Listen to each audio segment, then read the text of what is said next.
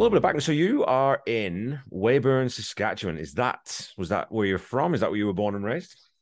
I was actually born in Regina, Saskatchewan, and I was raised uh, in little villages, kind of around the southeast. A little uh, village called Minton, Saskatchewan. We were about uh, you know thirty clicks away from the American border, so I spent many a weekend down in Montana, like Plentywood, Montana. We'd go to the the, the country bar there, and they'd have a live band. Yeah, and uh, that, that was kind of my music education back then.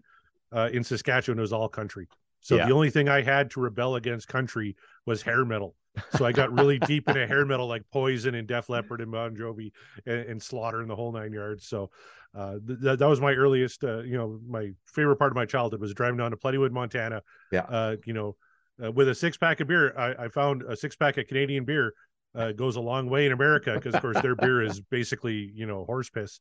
Uh, so uh, a girl's more likely uh, to make out with you if you got a six pack of Molson Canadian on you than a, a pack of Pabst Blue Ribbon or something.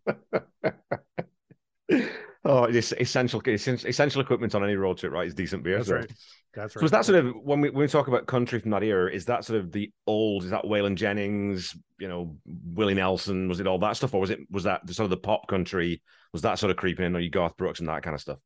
Well, and, and see, and around that time, like I didn't mind the old country. Like whenever somebody would put on like Johnny Cash or uh, you know Kris Kristofferson, Willie Nelson, Waylon Jennings, those guys, that was all fine. Yeah, uh, because in my household, I grew up on Elvis, and I, okay. you know, it was it was 100 percent Elvis all the time. But old country kind of fit in that mold. But when I was growing up, it was all this garbage like Travis Tritt and it, it, it was yeah. what did Tom Petty call it? Like you know, really shitty pop music with a fiddle. That's what it was.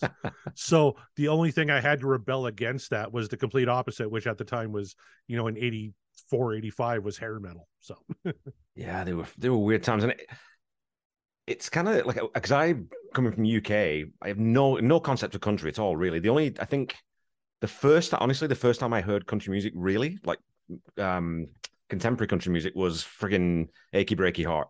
That was the first thing that ever hit the charts that any was really heard.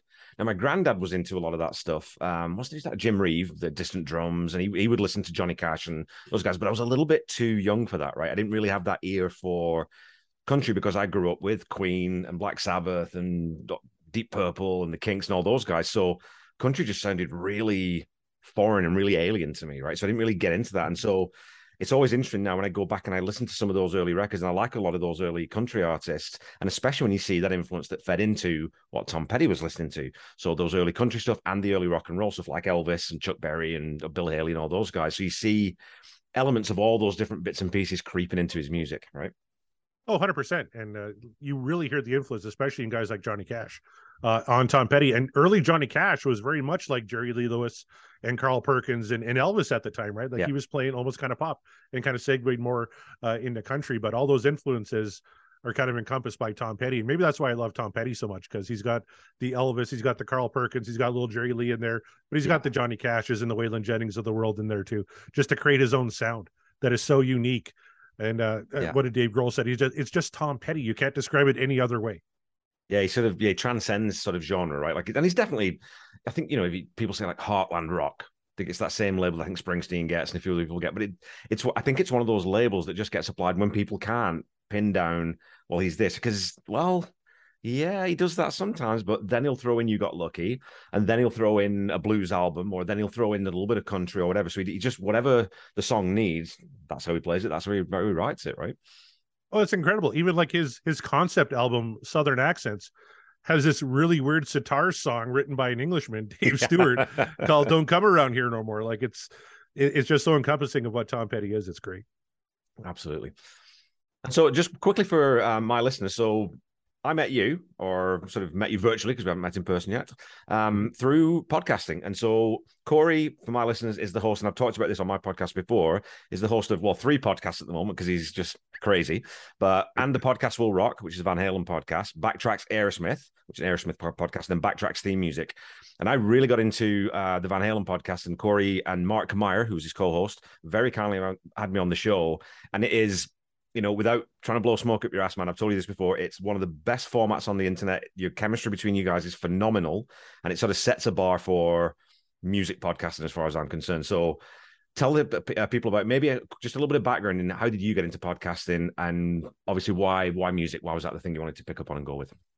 Well, originally it was movie trivia that got me into podcasting. Uh, I, I was I always kind of loved movies and got into movies, and there was a, a thing on on the internet called uh, Movie Trivia Schmodown that I was a fan of, and there was a little community of us who were kind of into that show, and all these little fan leagues started up.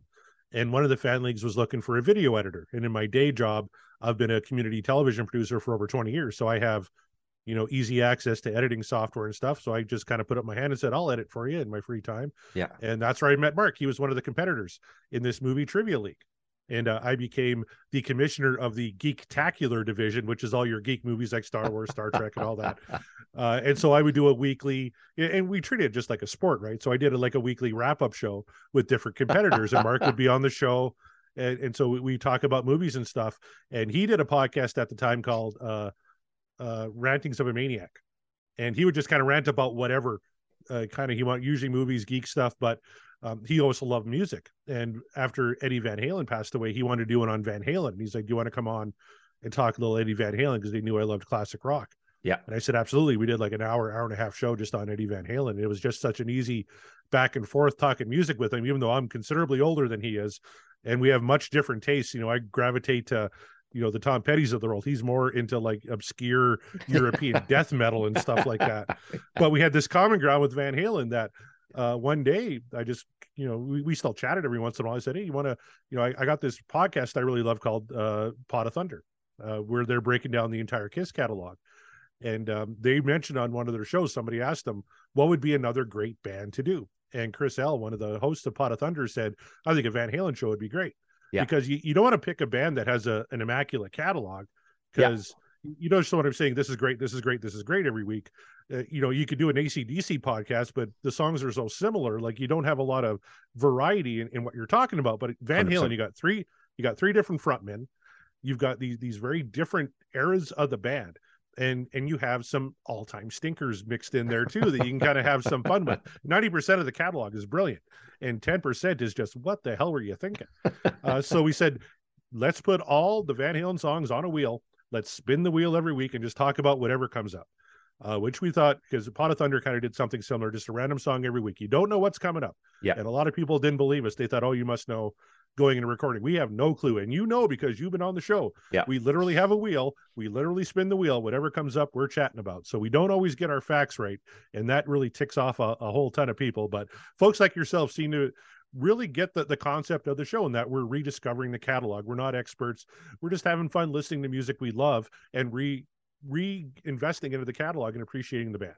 So that's how uh, the show kind of got started. And uh, the next thing you know, we have the deep dive podcast people reaching out to us like, "Hey, do yeah. you want to be a part of the show?" And we got Eric Sanich from Van Halen News Desk uh, writing articles on us, and Greg Renoff, who literally wrote the book on early Van Halen, being on the show, and it's kind of taken off from there. So cool, and I think, like I said, I'll, I'll tell my listeners why I love this show so much, and it is because of that. It's because sometimes you'll spin a song where it might be a song that you and Mark just haven't listened to in a long time, or even sometimes maybe one you just don't remember and haven't heard at all. So getting that live, either first time or rediscovery in real time for a listener is super engaging. You know, and you it makes you kind of evaluate, you know, if you're talking, oh, listen to this, listen to that. I think when you know a song really, really well, you tend to start to forget about certain parts of it. So for us fans who are sort of, you know, I, I was away from Van Halen for a long time, and your podcast me podcast got me back into them. For me, it was like a reminder of I'd forgotten just how good those guys were. You know, and then so we get in and you go through and we listen to the song and then we pause and we talk about it, it just brings a whole new appreciate level of appreciation for that music and those songs, which was it was it was a revelation to me that you could do something that way. It was amazing. Well, revelation does too. Like, uh, we, neither of us got r- really deep into a different kind of truth when it came out. You kind of heard the singles, yeah, and like, oh, you know that that's okay, and kind of moved on. But early episodes we spent a lot of different kind of truth right off the hop and it was like this is a lot better than i remember yeah and uh even songs like just not that long ago we did uh, uh mine all mine off of OU812 and it's like you know that's a song mark hadn't heard in forever i just heard it yeah and i'm like oh mark you're in for a treat wait for the wait for the guitar solo and he was yeah. blown away he's like i forgot how great that was and, and yeah. that's the fun for us and i'm glad that that's carrying over to, to some people listening to the show that's amazing thank you absolutely and so you, we talk. You're talking earlier. There, you mentioned earlier that you know Van Halen's got a, a really good, solid catalog, but there are a few plums in there. And my new podcast about Queen, there's definitely the same issue there with, you know, there's, there's not, 70, 89% of the catalog is fantastic. And there are elements of each song that are brilliant. But some of them you think, man, oh man, who, why did no one say, don't put Invisible Man on the miracle for Christ's sakes? What are you doing? You know, Delilah, Delilah. a song Freddie about cats. a song about his cat. but when I got into sort of Petty's catalog, that was that was one of the things that really sort of lit a fire under me with Tom Petty's. When I got into him, was a lot later in life, and I'm one of those people who gets obsessive about new artists I find. So I got, well, I'm going to go back and I'll listen through, and I'll start with the first album, the second album, third album, get to Damn the Torpedoes, and I didn't remarkably didn't really know Damn the Torpedoes other than probably Refugee, maybe Here Comes My Girl. Get into Hard Promises, get into Long, and then you think, wait a minute, this guy's it's hit it's hit album after hit album after hit album, not like seven, eight, nine out of ten on every song, but every album is really, really good. And then you keep going, and every, and every album, I'm apart from one that I'm a little less enthusiastic about that I haven't talked about on my podcast yet. But then you get to Wildflowers, and then it's game over, right? Then it's like this guy's just a genius. Like this guy can write literally any kind of song in any kind of style and make it his own. And his, his lyric is honest. You believe every single word he sings, and that's what got me into it. So how what, how deep is your sort of knowledge of Tom's catalog? What's your relationship with his music, and how did you get into his to his stuff? Well, originally it was uh Don't Come Around Here No More. That video uh back Yeah. was huge. And uh I remember not originally liking the song that much. And the video was kind of freaky. Like, what the hell is this? Like Yeah, it, but it but it was everywhere. You couldn't escape it. To me, the the song that really got me into Tom Petty was from I'm thinking it might be the album you're not that fond of, but uh Let Me Up I've Had Enough. okay, Uh, the song was the song was jamming me. And that came out of like this is you know, that was a real banger Yeah. uh, way back in 87. I thought, you know, this is great. And then from there, you got the Wilburys. Then from the Wilburys, you got Full Moon Fever. And that was kind of, I was full blown Tom Petty uh, ever since then because yeah. Jamming Me is a great song. Well, co-written with Bob Dylan, right? Bob Dylan and Mike That's right. Campbell co-wrote that, and so that comes off the back of obviously the Heartbreakers tour with Dylan, and there is backing band for that, which again just always blows my mind that to go out on the road to support Bob Dylan, that's one thing. That'd be honor enough, especially because you know Benmont Tench was a huge, huge Dylan fan, a Dylanologist. He knew his entire catalog inside out, um, and they'd always look to him for the key changes because Dylan would change keys just on a whim, right? Well, we're doing it in D Yeah. now, so they're all looking at Ben like, "What the fuck, dude? What do we, what do we play?" So they just follow him. But then to not only do that, to go and open and play a half hour set of Heartbreaker songs or 45 minutes, whatever they did, but then to be the house band for Bob Dylan. Like, so you've got to have serious, serious chops musically. You can't do that if you're sort of just a an, an average rock band or a sort of a pubby kind of level, you know, because there are a lot of those rock bands around that time that just couldn't do that. They don't have the musicianship to do that. And so when you learn about that stuff, that's another layer where you think, okay, well, it's not just Tom Petty and it's not Tom Petty and the Heartbreakers' backup band. This is a band. This is a band who are tight as nails. They're just absolutely on, and they can all play their instruments properly, and they can all do it consistently on stage. Which just again, that, that's one of the another thing that sort of made me think, yeah, this is the guy for me. This guy's serious about music. You know, I tell you, there's a great scene in uh, Running Down a Dream, Peter Bogdanovich's uh, documentary, where the guys in the band are talking about that, like how Bob Dylan will just on a whim, you know, extend a song or cut a song short. And Yeah. they actually show one of the performances. I, I think it was during uh, Knocking on Heaven's Door, where the band was kind of ramping up, getting ready for the chorus, and Bob just kind of, Yeah. know, in the background, like, hold on, hold on, hold on. And he kept going on the harmonica, and everyone's kind of got to be ready for that. Like, Yeah. okay, you know, how many more beats are we going before he kicks it in again?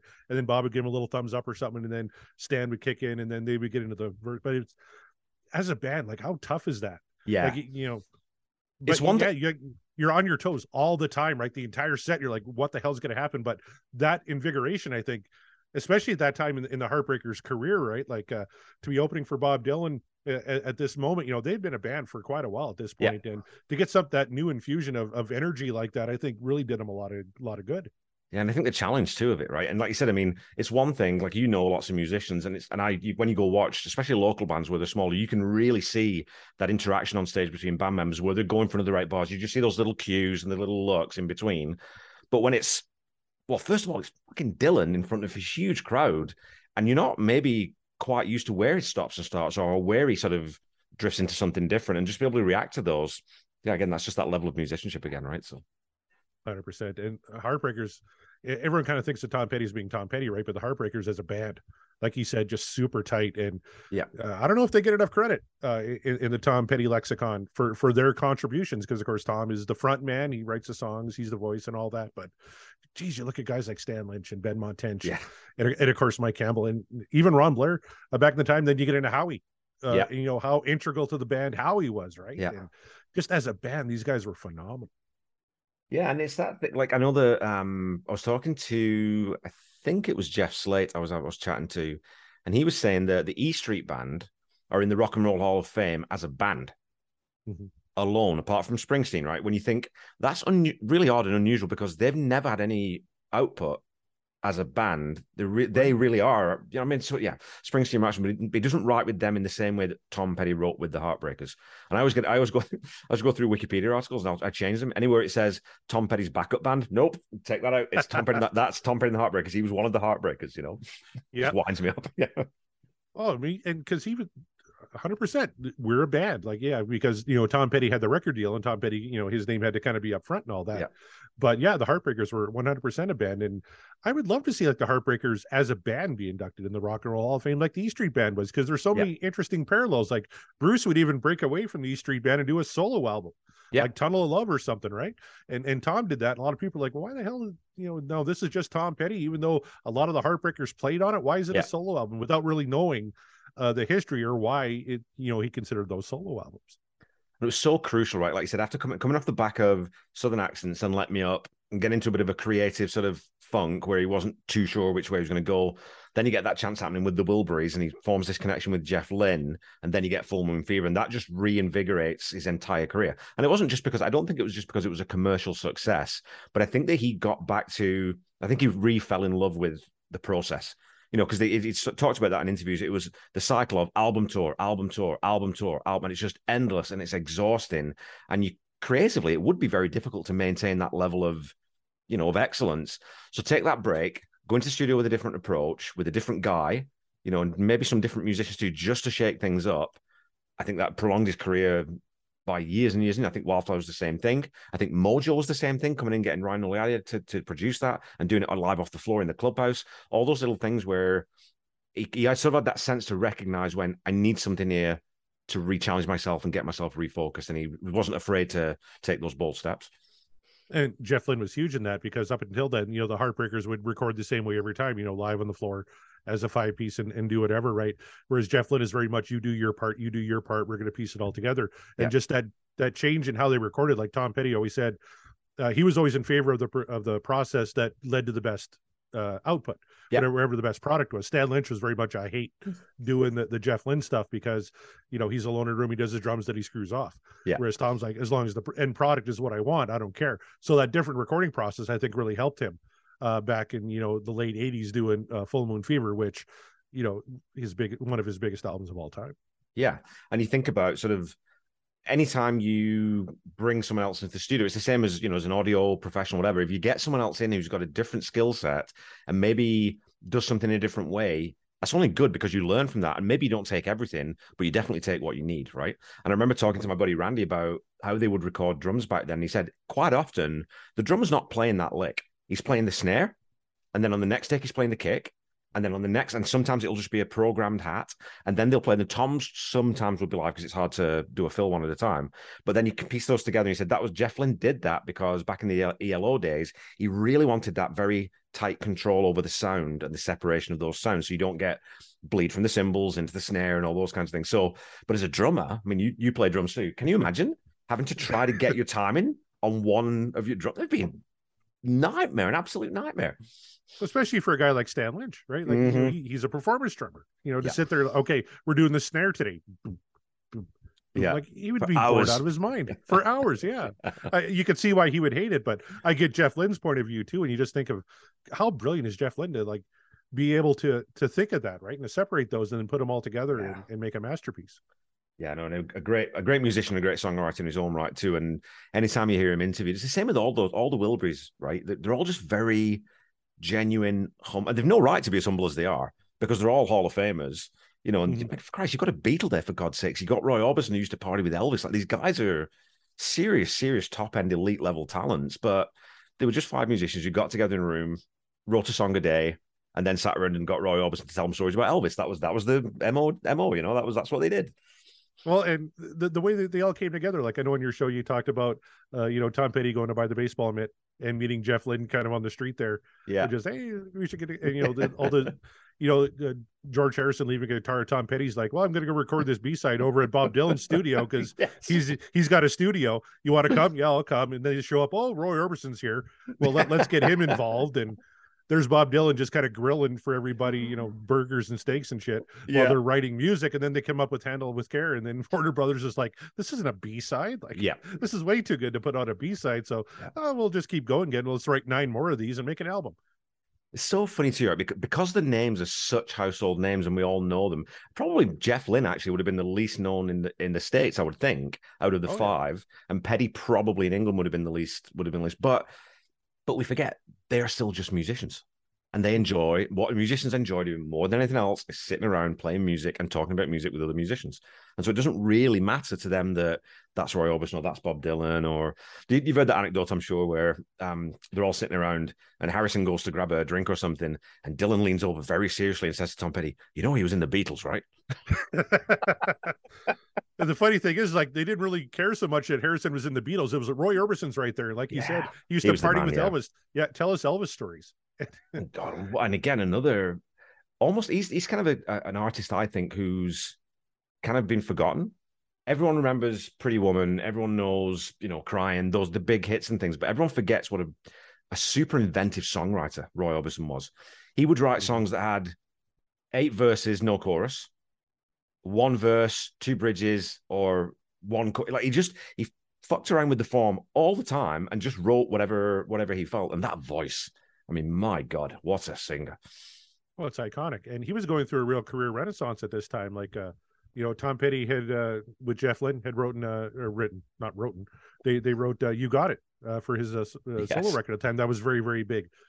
Uh, and you know, I can't believe we're writing a song with Roy Orbison, but yeah, you know, Roy Orbison was getting really big at that time. And Tom Petty even tells a story. Like he said, I talked to him two days before he died, and Roy was like, "Can you believe the Wilburys went platinum? This is so great, and let's take it on the road. And I can't wait for the next one." And then yeah. before you know it, he's gone. It's unbelievable and it still still breaks your heart when you watch that video and you see the empty rocking chair. It still, yeah, it really still pulls on your heartstrings. And of course, watching that video now because Tom's gone and George is gone as well. It's it's kind of hard to watch sometimes, you know.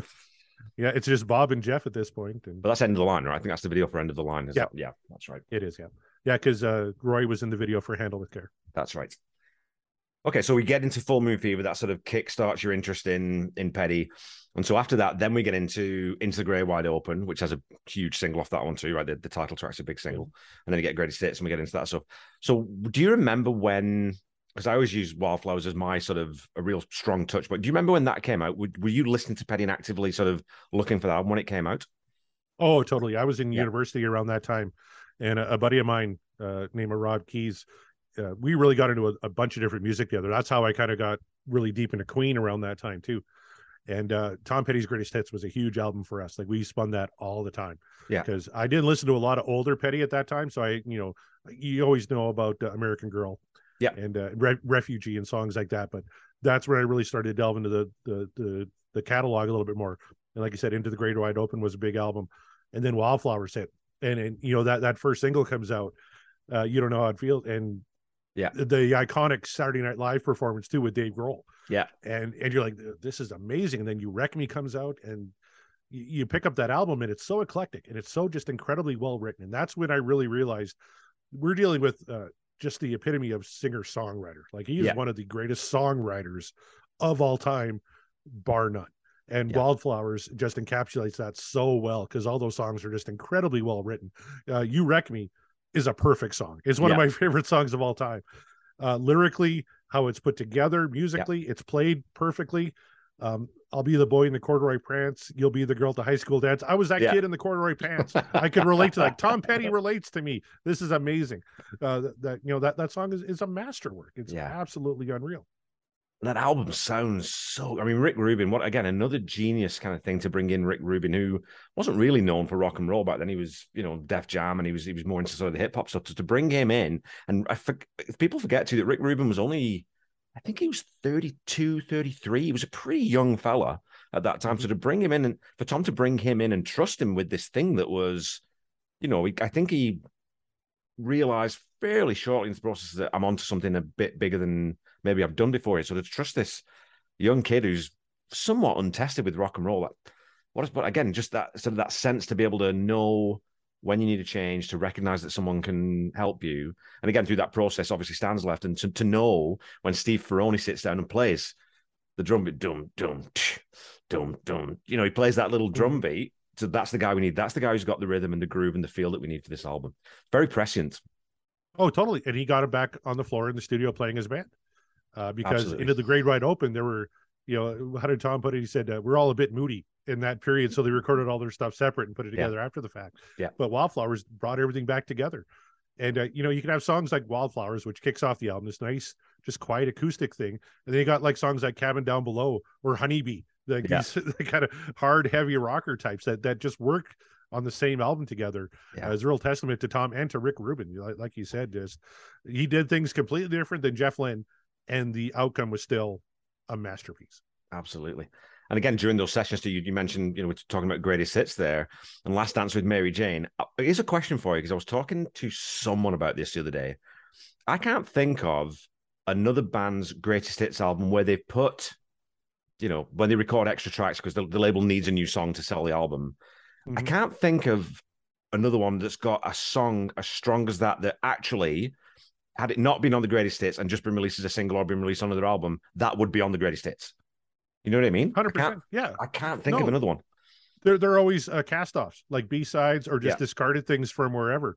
And and yeah, and uh, Mary Jane's Last Dance actually came uh, from the Full Moon Fever uh, sessions, if I remember correctly. He was kind of working on it around that time and just kind of revived it uh, for the Yeah, he had the idea for it. Yeah, and then they absolutely yeah. So yeah, And there Yeah, was I mean, a second song on there too, uh, "Something in the Air" was Yeah. brand new off that, and that's another one. That's a great Tom Petty and the Heartbreaker song. Yeah, well again, you get in, now you start getting into the covers.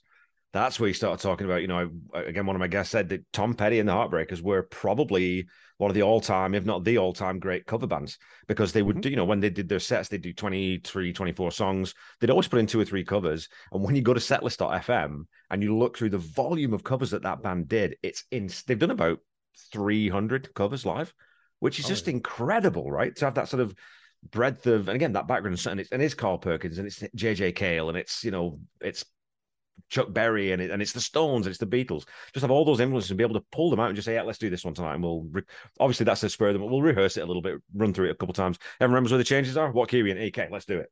Just crazy, you know? and Thunderclap Newman, who who originally Mhm. did "Something in the Air." I've never heard of Thunderclap Newman before. But like, this is a really great song. And you look into Yeah. it, and it's like it's not even Tom Petty's. Thunderclap No. Newman released that in 1969. And put together, put together by cover of it. uh, by Pete Townshend from the Who. It was kind of an assembled band to showcase the talents of the guitarist, and so they did Oh. one album and then they disappeared from the face of the earth. So it's it's a weird little it's a weird little thing. But during that session where they recorded something in the air, I think they recorded something around sixteen or seventeen covers in Oh, like two or three days or something like that. wow. And so they picked off something. There was one that kind of stood out, and it's always kind of unusual. Like you thought that it maybe it would be a Byrds song that they would put on there because they loved Tom loved Roger McGuinn so much that maybe it would be a, a Bird song that would make it. But yeah, Thunder. I mean, that song fits beautifully and sort of dovetails the whole thing. So Absolutely. And and that was the album that really got me into uh, the back catalog of Tom Petty because the American Yeah. Girl breakdown, listen to her heart. I need to know like all the greats are on that one. So it's like you pick up Damn the Torpedoes, uh, you know, you pick up You're Gonna Get It and Yeah. Southern accents, and you're like, holy shit, like this guy just from day one, uh, this band was firing on all cylinders. and it's funny too when you look at greatest hits and me and um my co my album rap uh, co-host uh, John Paulson, we're going to be talking about this because we were looking at that and you look at what's not on that album on greatest hits. Insider's not on there. Mhm. Um, you've got like there's at least I think what I was talking Straight into Darkness, which again wasn't released as a single, but it's just a monumental song. So you think about this, the stuff that got left on. That could have been a double album quite easily, you know. Oh yeah. Southern accents isn't on there. And Southern Accents isn't on there. Yeah. crazy. In fact, yeah, I think only Don't Come Around Here No More is the only one from Southern Accents on that album. Yeah, that's right. It is, yeah. And then, then you got, you know, the three uh, big ones from his solo effort. Uh, Yeah. Running Down a Dream, Free Fall, and Learning to Fly, which, you know, famously Stan Lynch hated, uh, Howie hated, Ben Bond Yeah. didn't want to play him. And then the irony is that those were like Tom Petty's three biggest hits, Yeah. and they had to play it on every single show since then. So, I think Stan, some, Stan said something along the lines of that, where those were basically were covering someone else's songs, and it's you know Stan was Stan Stan, and he's he holds his hands up to his stubbornness as a young man and says that you know I was a, more more of a dick than I needed to be. But it's, like, it's still just why wouldn't you want to play these phenomenal songs? Like Running Down a Dream to go play that live. Anyone would want to do that in front of a packed house, right? And you know, watch Steve Ferrone when he's playing it. Oh, Like yeah. you, you can't sandblast the smile off his face. He is having a ball. But like even Howie, when they're recording, uh, he, he told Tom, you know, I really don't like this song. And Tom's like, well, if you don't like it, don't play on it. And Howie fucked off. And that song was Free Falling. Yeah. It's like free fall, really? Yeah, it's just nuts. And then I think it was that's right around the same time when Mike had written um Boys of Summer or the music for what would become Don Henley's Boys of Summer. And. Tom passed on that one, right? So so again, you think it's so weird because I I Boys of Summer is a phenomenal song. And it would be weird to hear different words over it. It would be you know, I don't I don't know if it would have fit with what they were doing back then. I think maybe it was might have been before that actually. It might have been let me up. I've had enough era, but I have to look at the dates. But but yeah, just and again, you know, you, you get into we talked about Dylan, but then there was Johnny Band, uh, Johnny Cash's house band on his that second album with Rick Rubin. Um, Howie produced uh, John Prine's uh, John Prine album that won a Grammy, and all the Heartbreakers played on it. They played on Stevie Nicks' album on Belladonna. They played on they played on so many. When you get into it, it's like these guys played with fucking everyone. So Mhm. they must have been, like I said, it goes back to A, they must have been a good band, but B, they must have been really good to work with because you don't bring people in who are going to cause problems or going to be difficult to work with, no matter how good they are, right? So, Well, especially Johnny Cash, right? Like the Mhm. legendary Johnny Cash. Yeah, you got to be Yeah. something for Johnny to say, yeah. I'll- Uh, what did he say? Uh, forgive me if I get the quote wrong. It's been a while since I've seen the movie, but Tom said uh, Johnny sent him a note that said something like "You're a good guy to ride the river with" or something Yes. like that. that's exactly it. And Yeah. Yeah. and you, you can see Tom just like it's the greatest thing anybody's ever said to me. Like Yeah. Johnny Cash said that about me, but he talked and he did. Johnny Cash did a version of "I Won't Back Down," which Yeah. I think Tom even said, "I wish I'd never sang it because he did a much better version." it, it's just it's iconic. Johnny Cash's version of that is unbelievable. well, and that line, that line um, from Walls, some days are diamonds, some days are rocks. That's another thing Johnny Cash had said to Tom, and Tom's like, hey, I'll file that away because I can probably use that at some point, you know? and lyrically, one of my favorite Tom Petty songs was uh was "Walls." Like it, it's just brilliant. It's just, and that was poetry. one that it was one that I didn't hear. I would say I only l- ca- stump. Okay, I've talked about this before, but she's the one, the the, the music, the album, uh, the original soundtrack. I sort of just never bothered listening to it because I thought, I thought it was a, tr- a sort of a typical movie soundtrack, and that there'll be one or two Tom Petty songs on it. I didn't realize that it was actually a Tom Petty studio album. So I Walls passed me by completely for a long time, and I'd say it was probably only about maybe four years, five years ago. So maybe just mm. right around the time Tom died that I stumbled across it, and I thought, "My- I've missed this for so long. This is beautiful, and you get two versions of it on the record. You know, you get that big rocked up version, the sort of the swingy version with um Lindsey Lindsey Buckingham singing backup vocals, and then you get to the stripped down one, which is, I think, probably. Well, no, but I won't say that because I'm going to ask you in the ten questions. But I love both versions, but that stripped down version, the when, when he played it live um, on that PBS special where he's wearing the the black polo neck, Yep. and he's just it's just him on acoustic, and then the band comes in quite quietly. God, what a beautiful, beautiful track, and the lyrics, yeah, the lyrics are phenomenal. and you talk about that album, you know, uh, Change the Locks, a great Yeah. rock from that album, and Angel Dream. Uh, there's another one had two different versions on that album, right? And uh, Yeah, I went and got the the new uh, version, Angel Dream, on vinyl uh, just Yeah. a, a couple months ago, and and spun that, and it's such a great album. did you get the colored vinyl, or did you just get the regular? Yeah. the Oh no, you got to get covered. Yeah. you got to get colored. Got to get colored. Would you pick that up? Do you have a do you have a decent record store in Weyburn, or do you have to do you have to search online? You know, I got a couple of used uh, outlets uh, Mhm. nearby, but uh, we traveled to Regina quite a bit, and there's a Oh, nice. Sunrise Records in Regina, so they had the color vinyl of uh, of Angel Dream. That's awesome. Yeah, I'm really looking forward to the um the Fillmore box set coming out.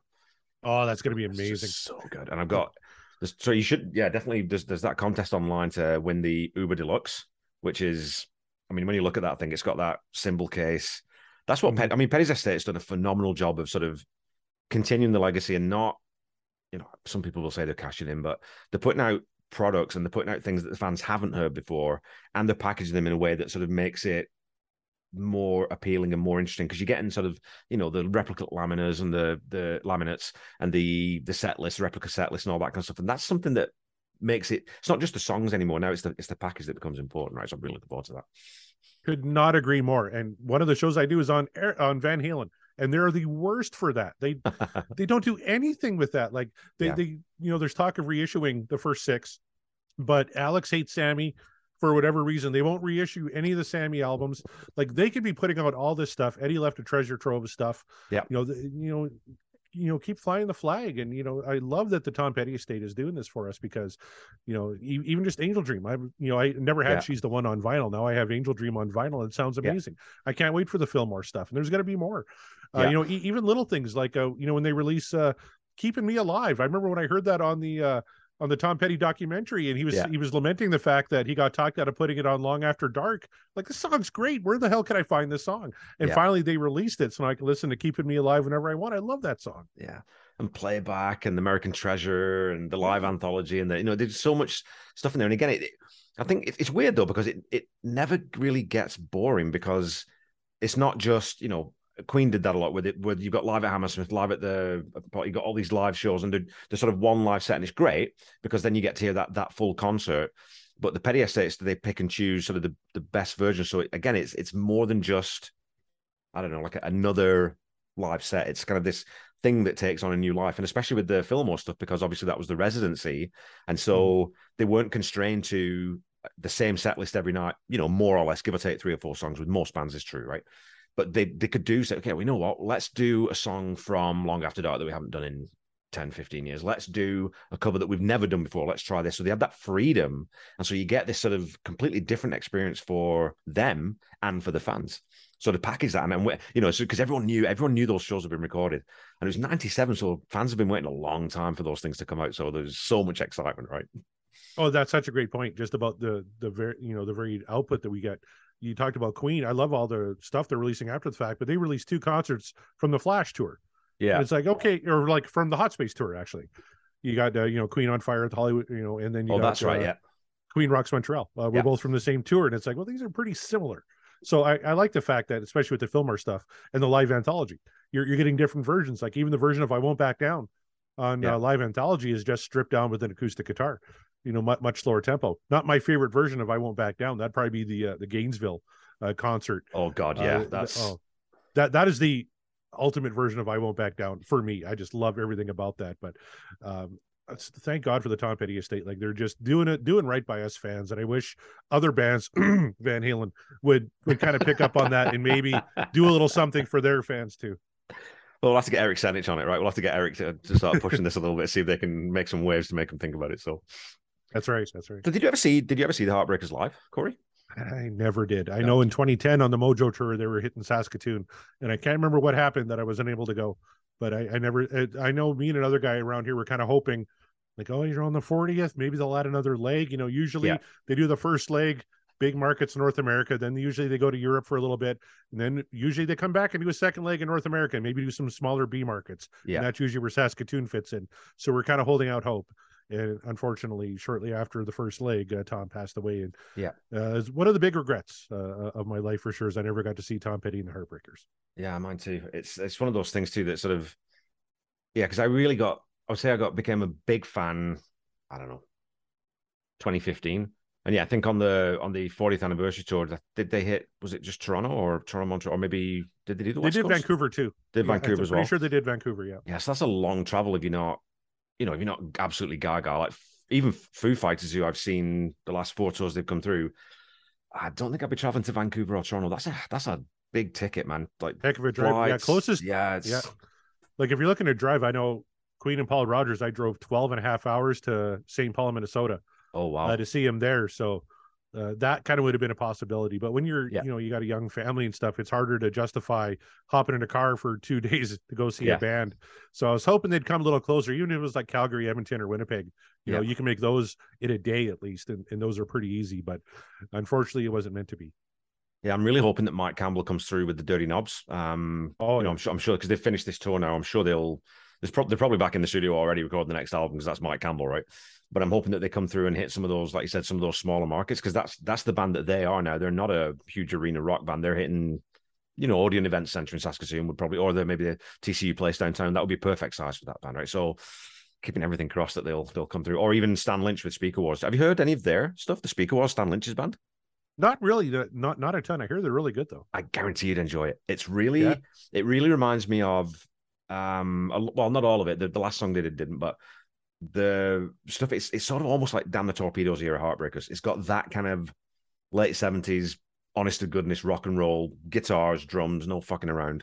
And then the last song they did reminded me a little bit more of Queen because it's got these big, huge multi-part harmonies. I was like, man, yeah, gotta go see these boys live because they're they're just rocking. I'm in. I tell you what, if they come within like a 12 hour drive of us, uh, I'll pick you up, Kevin. We'll go We'll check go. them out. Absolutely. okay, so we've gone through. We're sort of up to, and we're just talking about Mojo a little bit there. So Mojo comes out, and again, that was an album that probably I wouldn't have skipped over, but I didn't. It didn't strike me quite as hard as it should have done the first time I heard it. But I think possibly it's because it's very, very different. Because it's got that really bluesy feel, and it starts out with that harmonica and Jer- Jefferson Jericho blues, and it's got that super live feel. And it was recorded live off the floor with almost no overdubs. Um, Mm. But then going back, it's an album that I go back to time and time again now because I think again it's that showcase of when you consider that, that the way it was recorded, that's another example of well, this band, and especially at that stage in their career, they're really tight.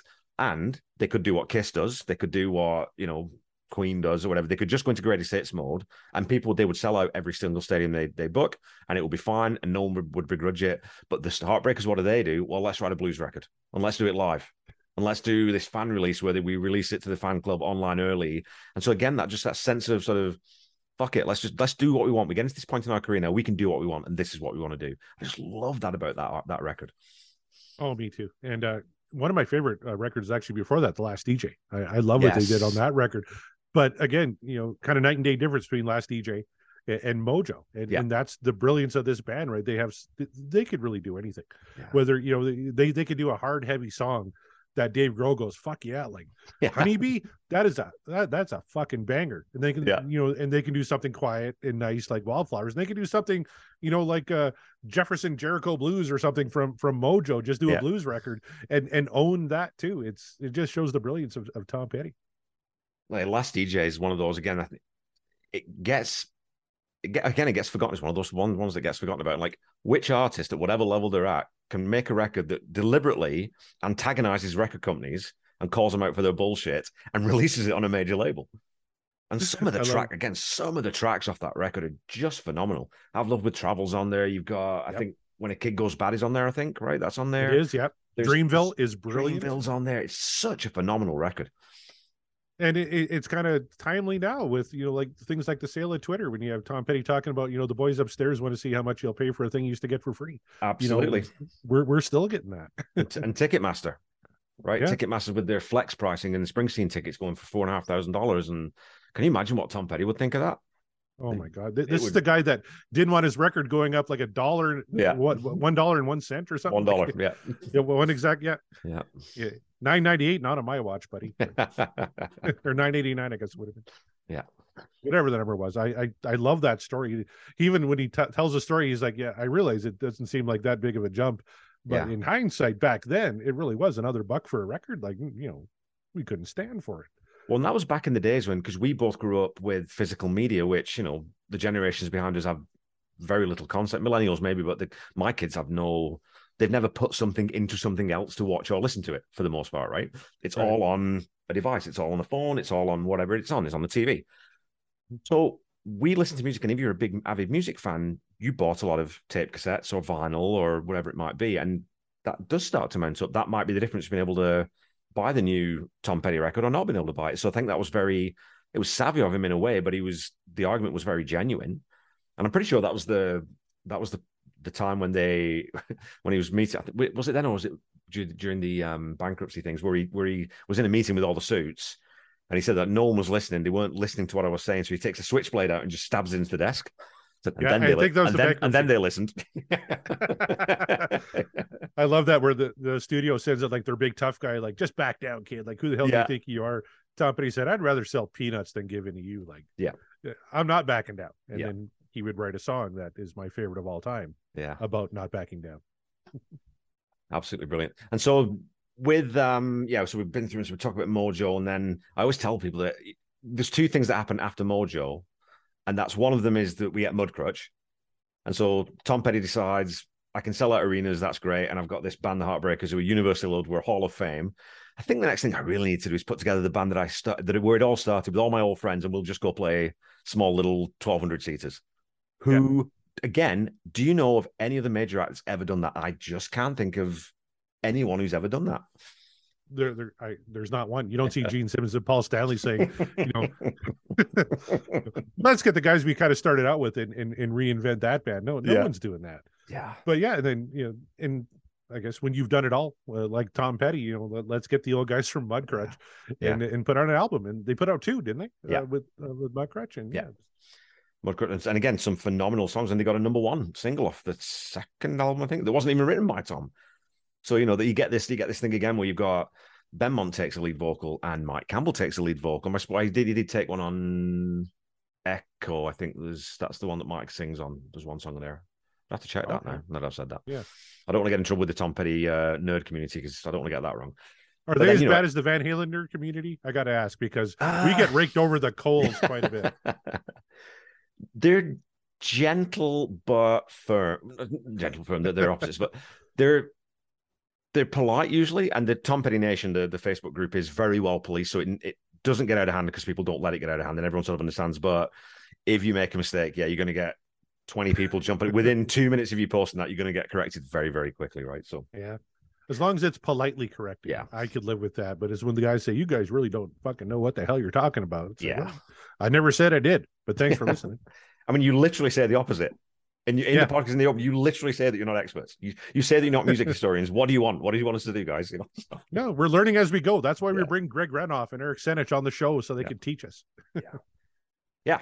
Um, and so, where can people find you, Corey? If people are looking for, because I and really strongly urge people to check out um, and the podcast will rock backtrack, uh, backtrack Aerosmith, backtracks, tracks, right? Backtracks Aerosmith revisited. Yeah, Revisited and backtracks uh, theme music. So, theme music.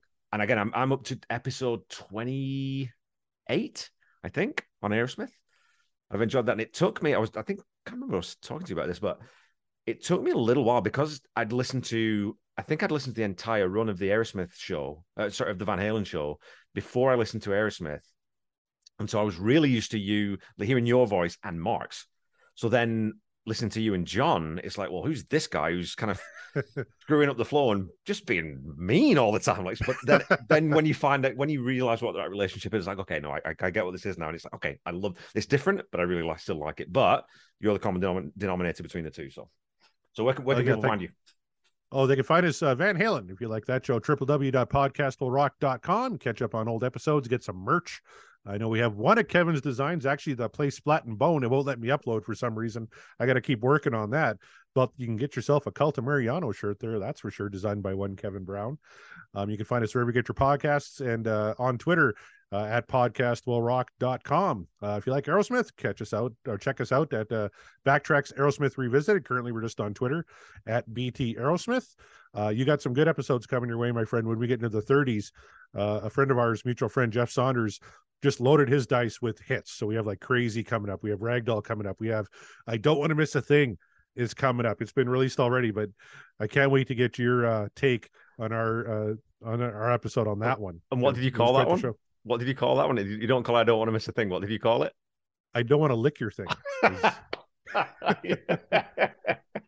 It's kind of how it's known So uh, with with the hardcore Aerosmith fans. Uh, and we do a show on movie music too, Backtracks theme music. I know just earlier tonight uh, we recorded a sh- uh, show uh, with a guest on the theme song to Cannonball Run by Ray Stevens. So we're hitting the gamut on that one. We just did a Crash Test Dummy show. Uh, we did a Bon Jovi show right after that. Um, just you know, uh, music and movies, uh, two of our favorite things. And on my very first uh, pick was "Tiny Dancer" from Almost Famous, one of my favorite songs from my favorite movie. Okay, so well, that's all really for this week, folks. Um, yeah, go check out. I'll, I'll leave all my stuff online. You know where to find me. You can find me on Twitter at Tom Petty Project. You can find me on Facebook and YouTube. You know, you know where I am at this point. So, um, but definitely go check out Corey and check out his co-host, Mark, co-hosts Mark Kamara and uh, John Mariano, who is a very unique individual and very, very funny. Um, just go check him out on Twitter. bastard. He's a Grumpy grumpy bastard. He's a misanthrope, right? but you know, and I think I, I was t- we were talking offline before we started here. One of the things that I've found, not just with the Tom Petty community, but with the podcasting community, is I've just ended up making a lot of online friends who are so supportive. And you know, we rolled out our me and my friend rolled out our Queen podcast today, and we've already got a ton of downloads and some lots of engagement online. And that's because people like you, people like the guys from the Lap Pods uh, podcast, are so supportive, retweet and sort of comment on things. And that little community that we've got going of independent podcasters is just such a wonderful thing to be part of, right? Oh, it really is. And, uh, you know, uh, Scott Haskin uh, from the Magicians podcast, that's the Uriah Heep show. Yep. Uh, he's now our permanent co host on uh, Backtracks Aerosmith Revisited starting around show 38. So uh, you have that to look forward to. And he's going to be part of the live show we got coming up, as well as uh, George uh, from the Judas Priest cast. So uh, it, it's a great little community. And, and we all kind of, you know, interact with each other. And uh, they're all different shows and all different people. And, uh, it, it all works. Uh, just support in independent podcasters, support music podcasters, and support Kevin Brown. Uh, he he's one of the best ones out there. I love your show. Can't wait to hear the Queen one. I'm a little pissed that I'm not on it, but you know what? I'll get over it. Me and Randy were talking about that when we recorded. We just want to get a couple more. We want, we want to get a couple of wheel spins under our belt.